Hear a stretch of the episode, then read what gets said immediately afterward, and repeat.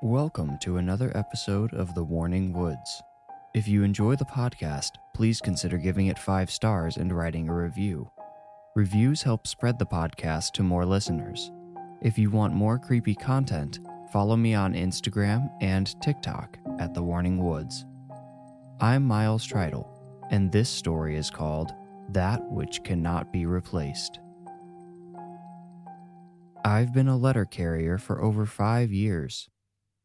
Delivering the mail is not a glorious job. That old rain or shine expression is no exaggeration. Nothing short of a hurricane stops the mail from getting delivered to the good people of America six days a week. No, delivering the mail is not a glorious job, but it suits me just fine. For the most part, I work alone. The simple task keeps my body busy and allows my mind to wander. I've always been a bit of a loner and a daydreamer.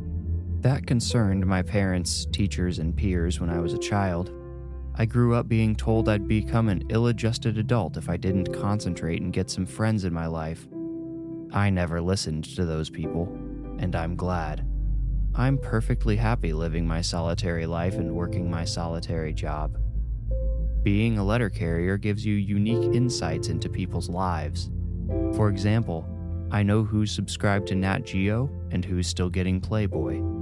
That one's not as popular as it used to be, but still more common than you might think. I know who isn't paying their bills on time, who donates to charity, who opens way too many credit cards, etc. I don't pass judgment on anyone, I simply observe. I believe it is possible to draw assumptions about a person's character without making moral judgments. Maybe some people are just too scatterbrained to keep up with the bills. It doesn't make them a bad person. One customer up on Mayberry Drive recently reminded me of that. Her name is Felicity Chambers. She's one of the folks who gets Nat Geo and donates to charity. She also, however, allows her bills to lapse from time to time. This is understandable. Felicity is a single mother with two adolescent children her son Kyle and her daughter Laura. I'm not sure what Felicity does for a living, but it must be fairly lucrative. Even as the sole breadwinner, she brings home enough cash to afford the family's home on Mayberry Drive.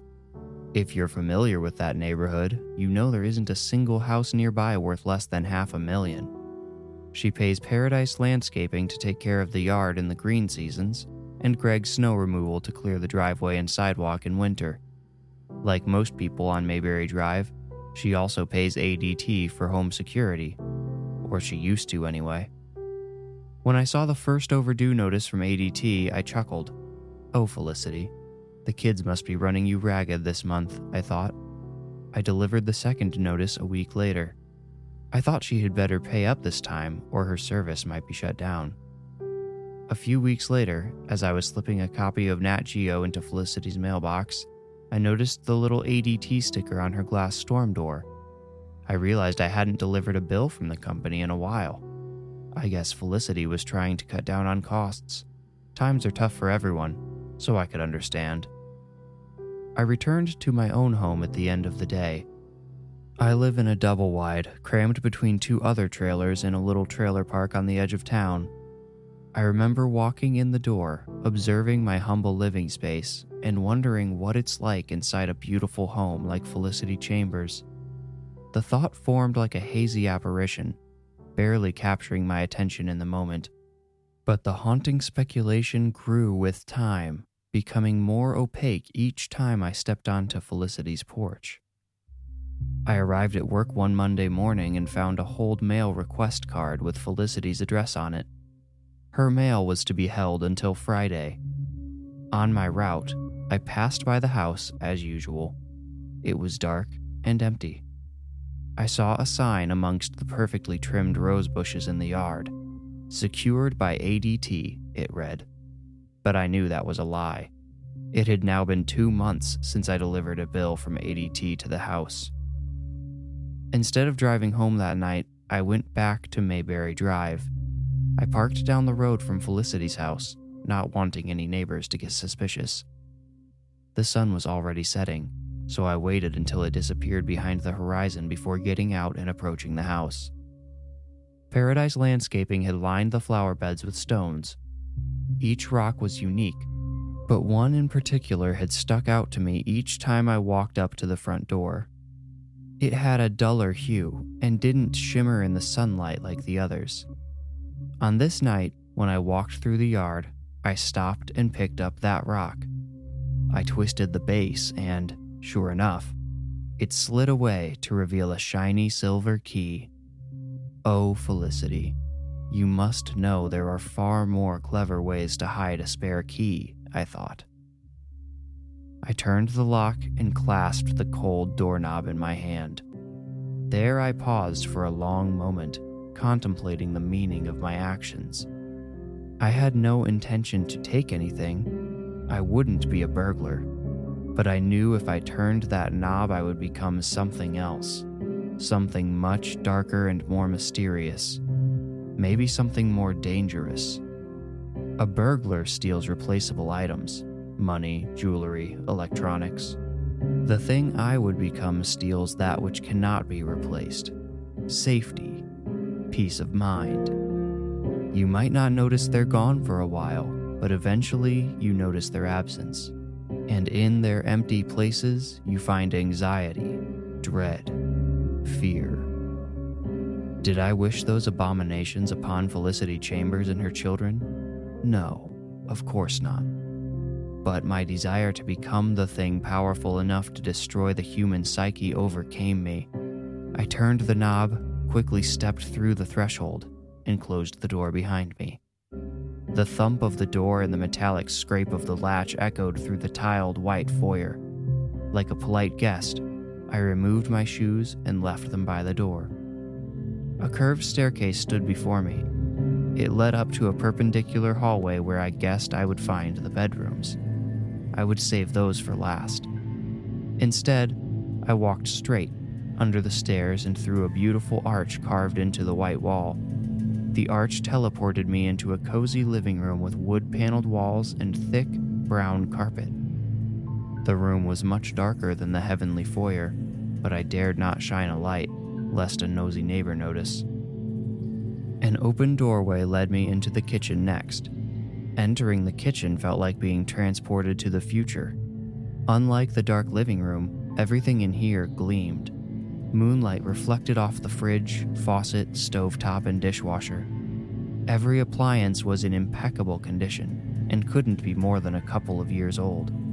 I immediately fell in love with Felicity's granite countertops, upon which there was not a crumb. I explored other auxiliary rooms, but my patience ran out. I couldn't wait any longer to go upstairs and see where the mother and children slept. The stairs didn't creak at all. Not one mouse worthy squeak snuck from beneath my feet as I ascended. I'm sure the lush white carpet helped. The first room at the top belonged to the daughter Laura. I know because a letter from the UK lay open on her dresser, a letter I had delivered. Laura has a pen pal overseas that she's kept in touch with since the fifth grade. I got bored with Laura's room and entered Kyle's, which was next in line. Upon opening the door, the powerful odor of unwashed athletic wear immediately struck me in the face. Kyle played football at the high school and had recently been applying for scholarships. The responses to his applications were filed in a neat stack on his desk. I could have seen what was inside them if I could have stood the smell for another minute. There was another reason I hastily left Kyle's room behind. A nervous razor was beginning to cut through my cool. The longer I spent in the house, the less likely it seemed I would escape.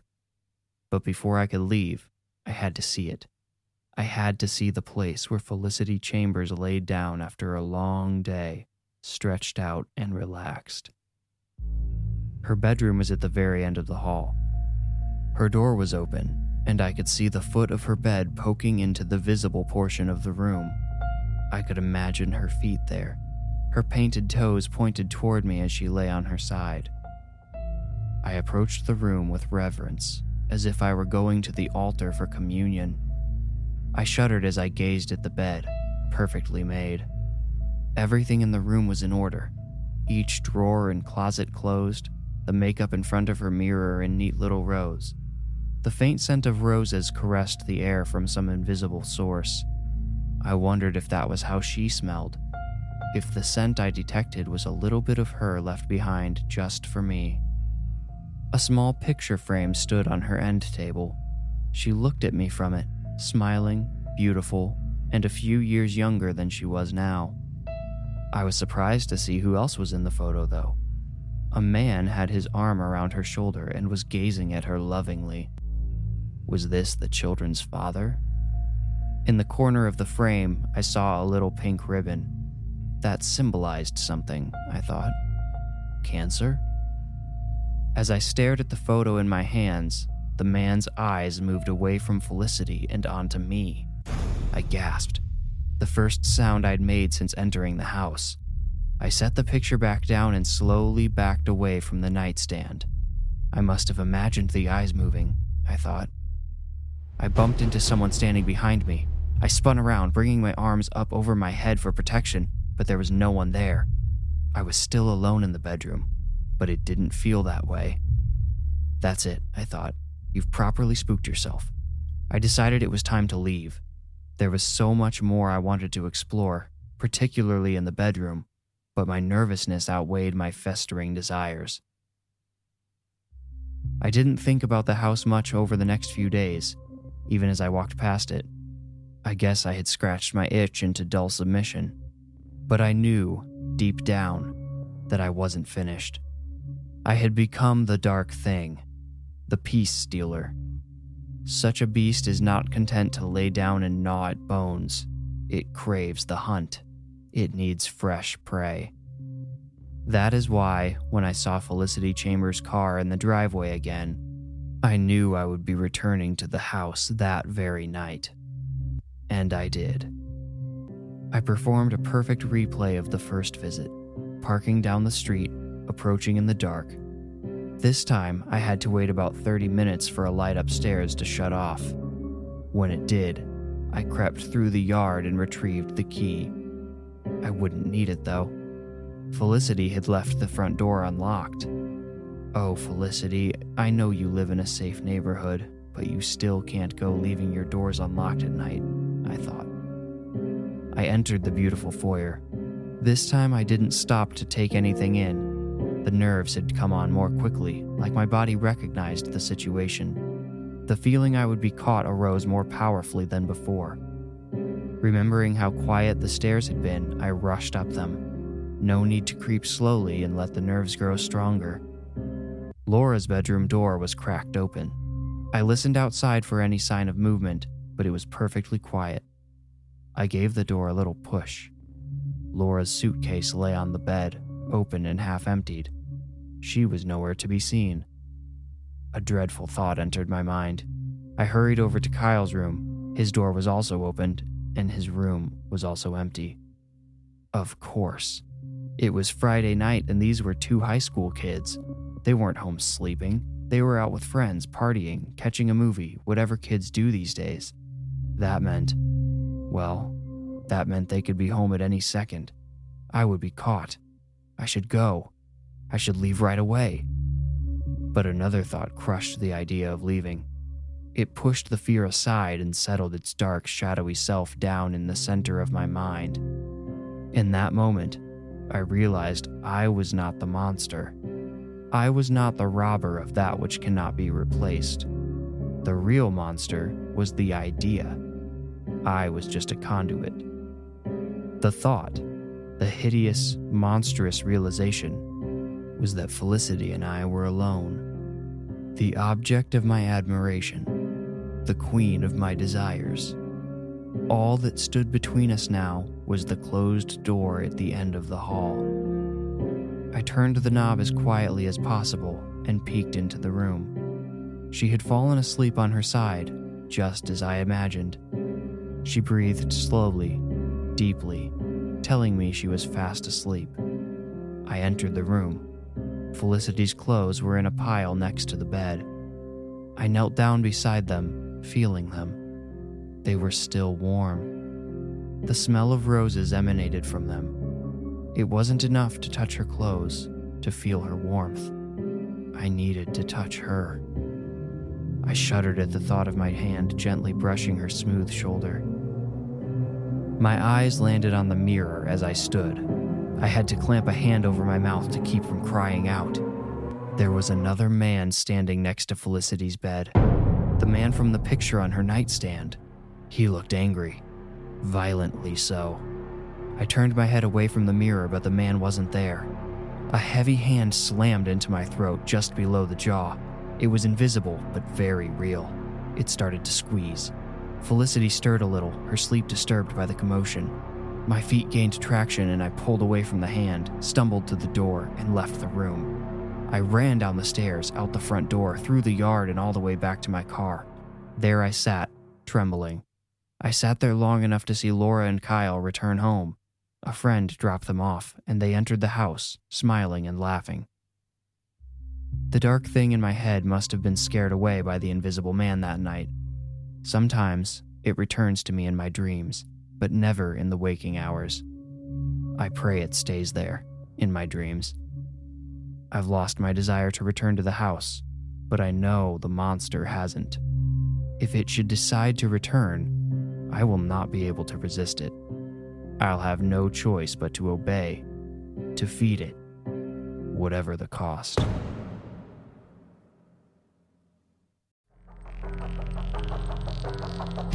You made it out. Congratulations. If you enjoyed the story, please rate and review this podcast wherever you like to listen. Reviews are the best way to support the podcast and help it grow. You can also become a patron at patreon.com slash thewarningwoods. If you want more creepy content, including the images that accompany each story, follow me on Instagram at The Warning Woods. If you feel ready, meet me here next week for another journey into the Warning Woods. Thank you for listening.